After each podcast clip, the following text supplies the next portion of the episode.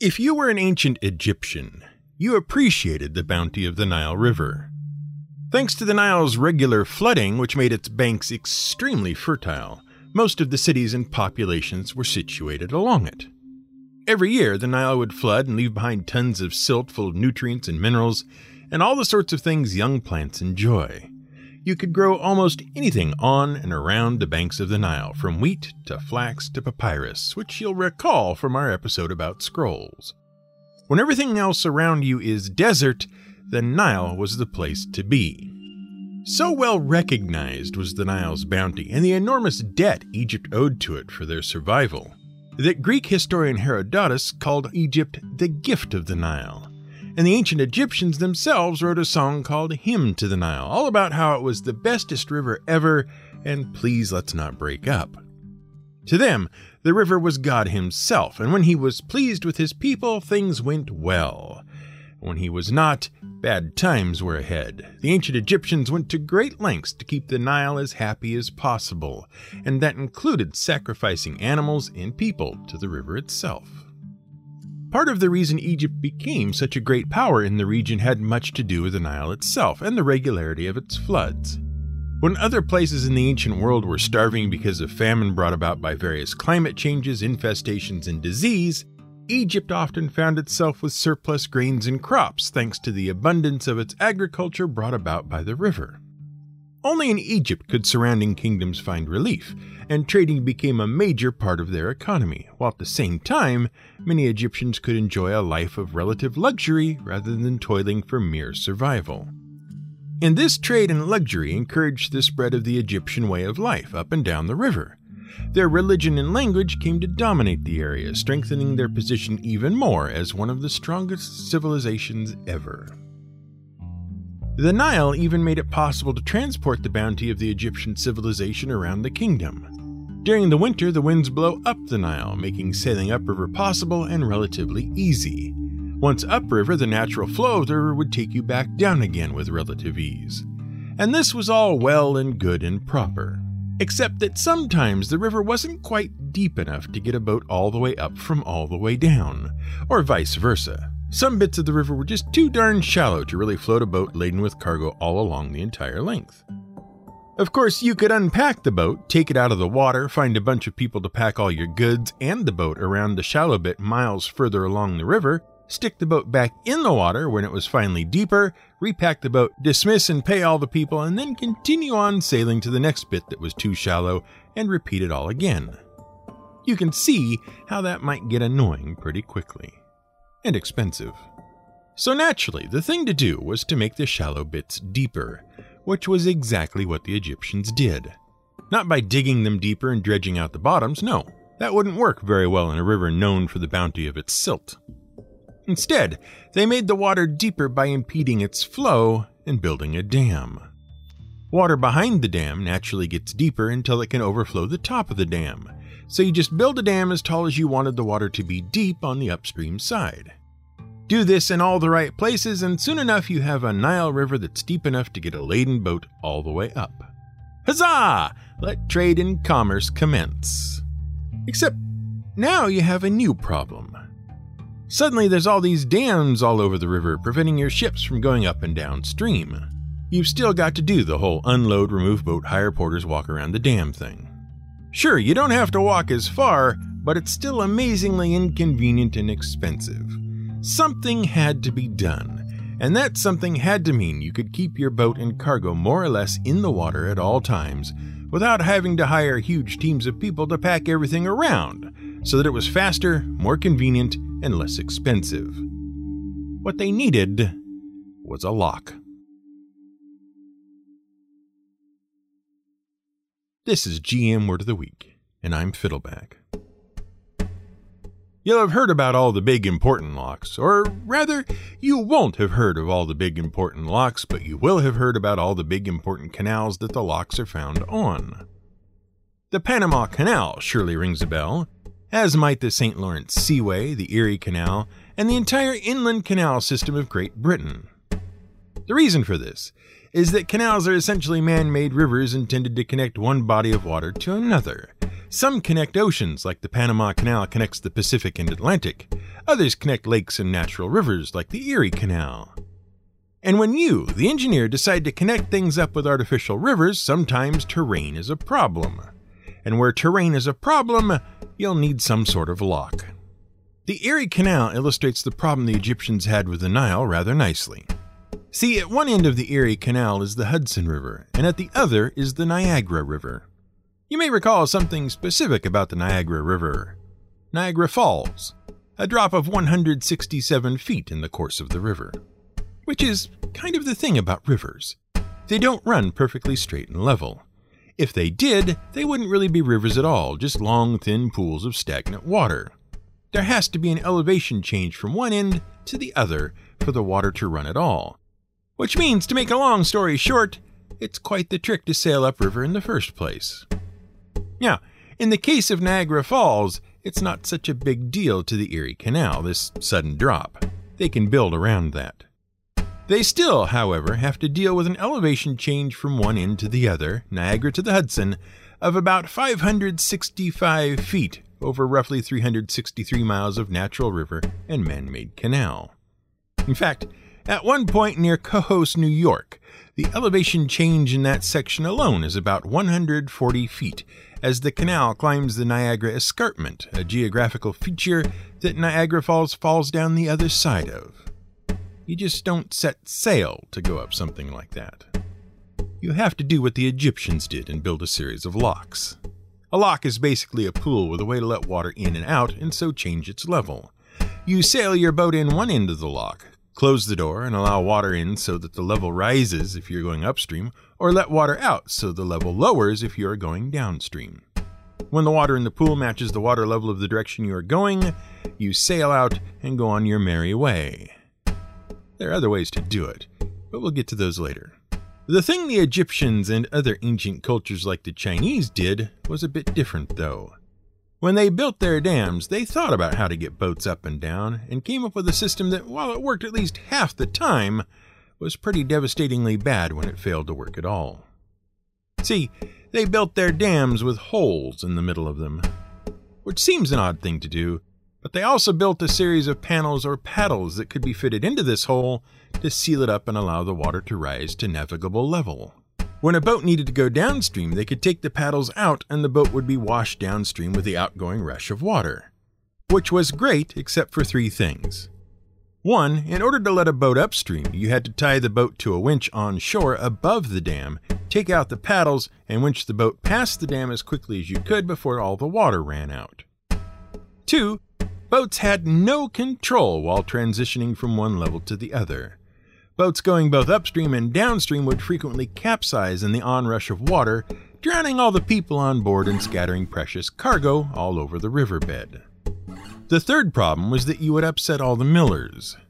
These flash locks, as they were called, would always result in the same thing. A formerly deep section of river suddenly became too low to run the water wheels millers would set up on the banks, and it would take hours to fill the pool back up to its proper level again.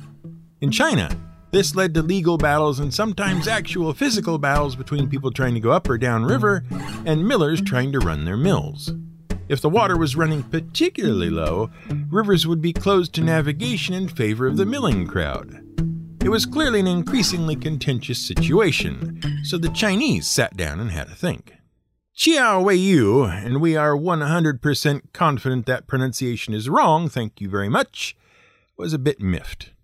You see, he was a tax administrator of high rank, and he was sick and tired of all his grain barges sinking on the West River.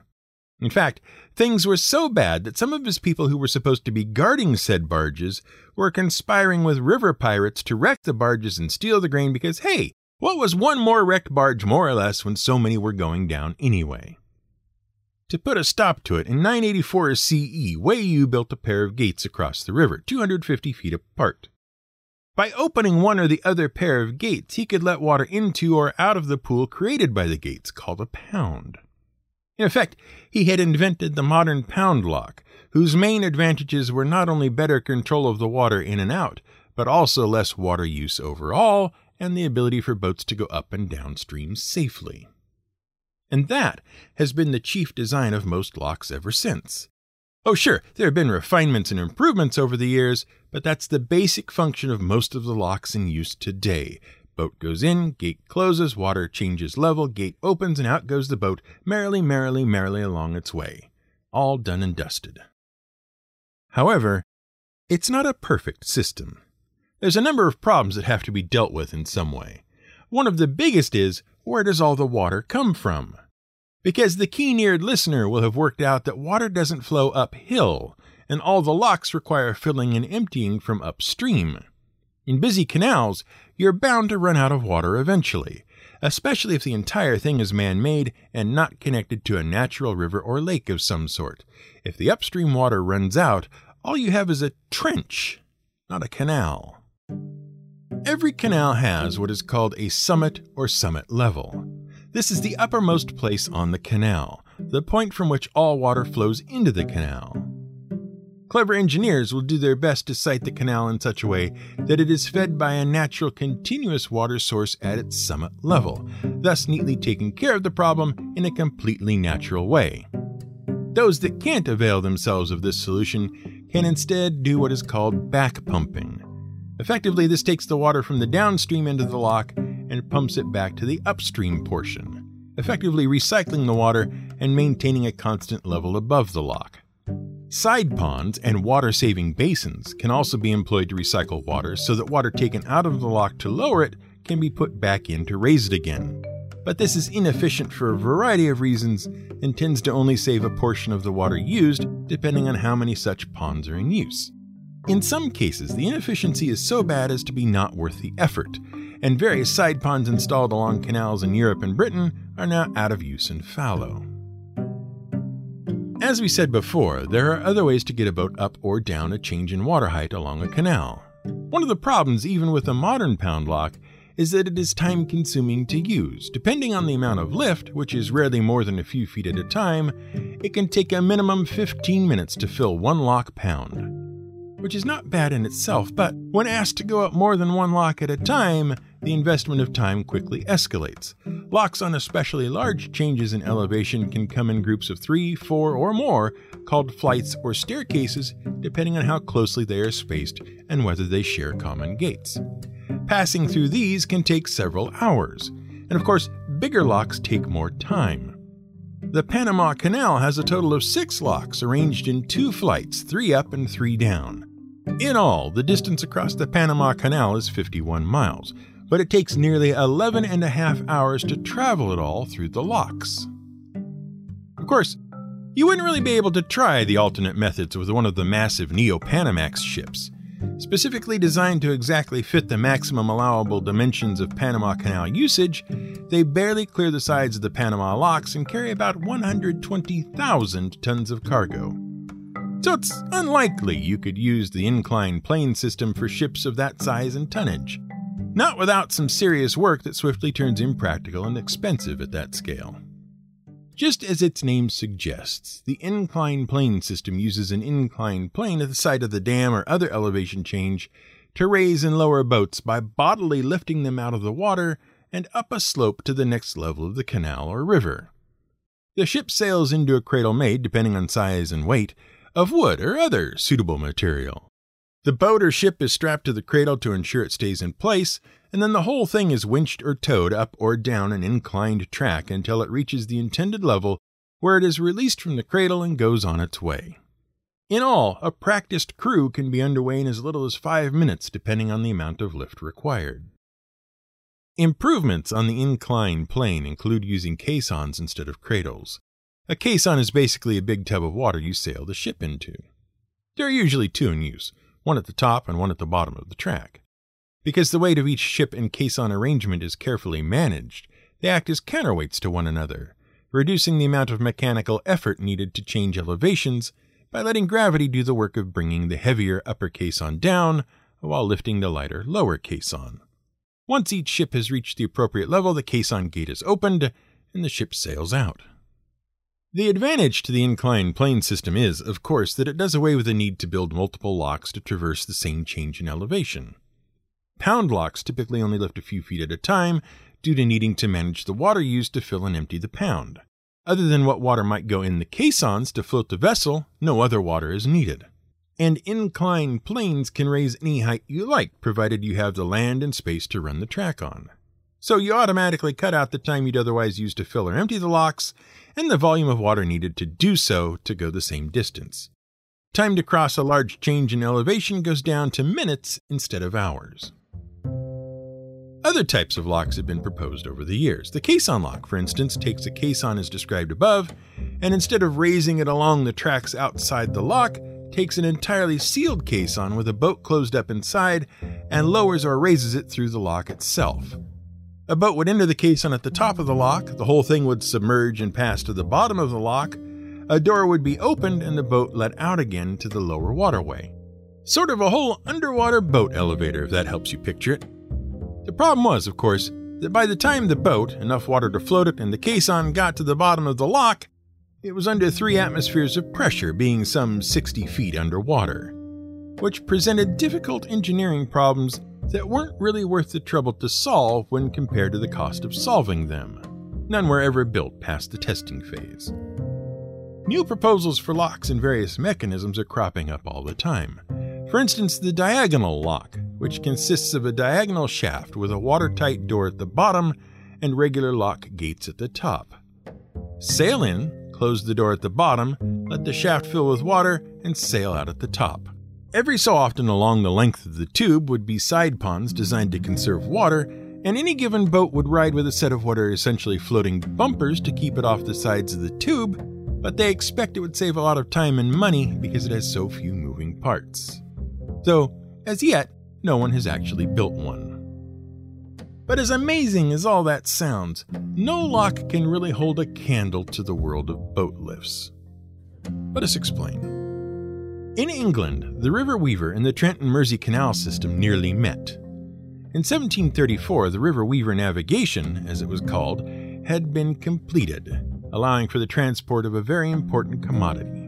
See, under the Cheshire countryside were enormous rock salt beds, and so, ever since Roman times, various salt towns arose, primarily focused on exploiting those salt beds. You can pretty well tell where these mines were by looking at a map of England and noting where all the towns ending in wich are, since the suffix wich means salt pit. Once the River Weaver was all set to go, the salt started to flow downriver as it was transported and distributed around the country from there. And so, much money changed hands, and many people suffered only a little from high blood pressure for many years. In 1777, the Trent and Mersey Canal opened, and suddenly a second route of transport and distribution existed that not only ran further south than the Weaver into the important coal mining and pottery industries around Stoke on Trent, but also very nearly but not quite connected up to the entire River Weaver navigation. It's that not quite that's the problem bit.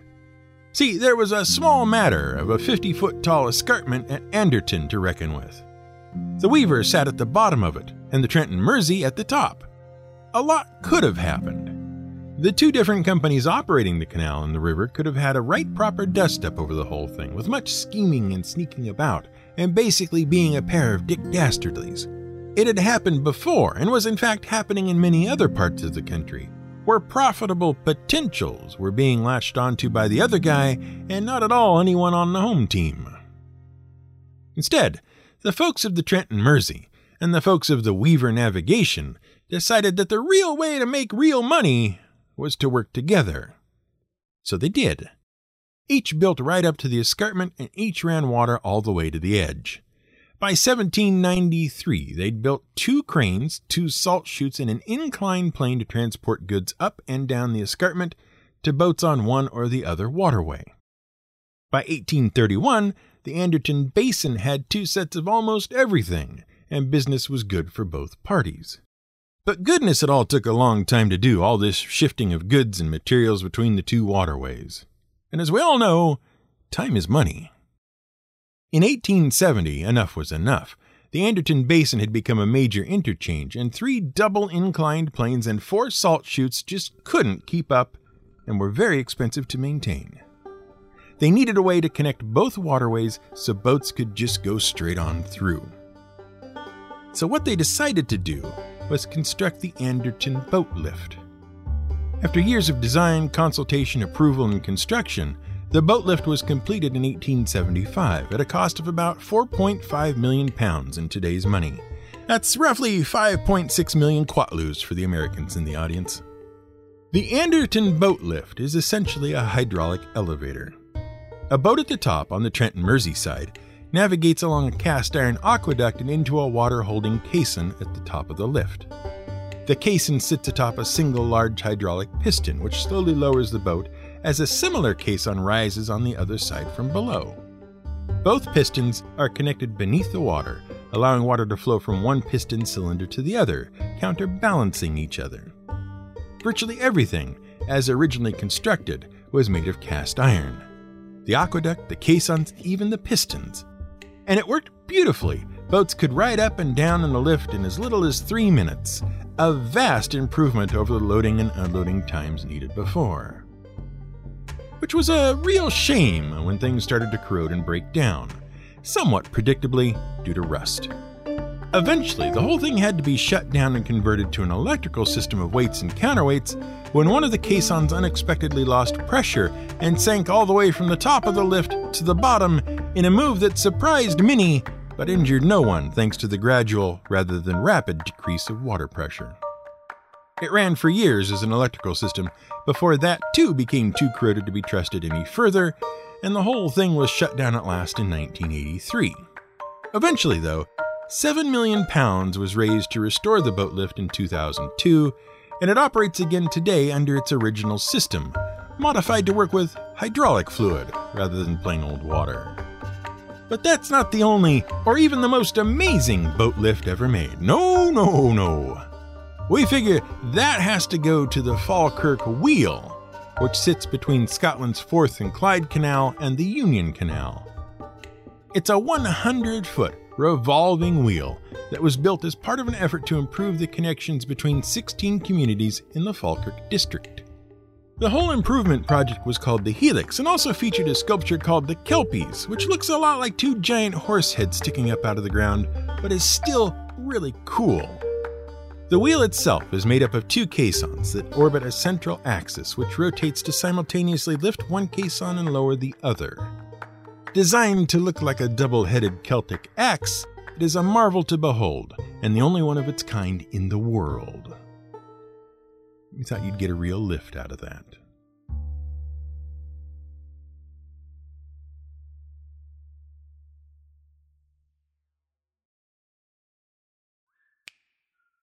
This has been the GM Word of the Week podcast, and thanks for lending us your ears for the last few minutes. Hopefully, we've returned them to you undamaged and full of information. If your ears haven't been returned to you, I really don't know what to tell you. Probably they were delayed in the post. You know how these things are. Just be patient. If you've enjoyed these episodes so much that you just don't know what to do with yourself, may we suggest heading over to gmwordoftheweek.com and following the yellow banner at the top to join our Patreon wherein you will be provided all manner of early releases, transcripts, and such like things. It's worth noting that we have a bonus episode coming out this week, and even I'm going to be surprised by whatever it turns out to be about. So get in while you can. This episode has been researched, written, produced, and sent over the falls in a barrel by Brian Casey. Music for this episode is provided by Blue Dot Sessions. I don't know what you expect here. Just how many quotes do you think there are about canal locks?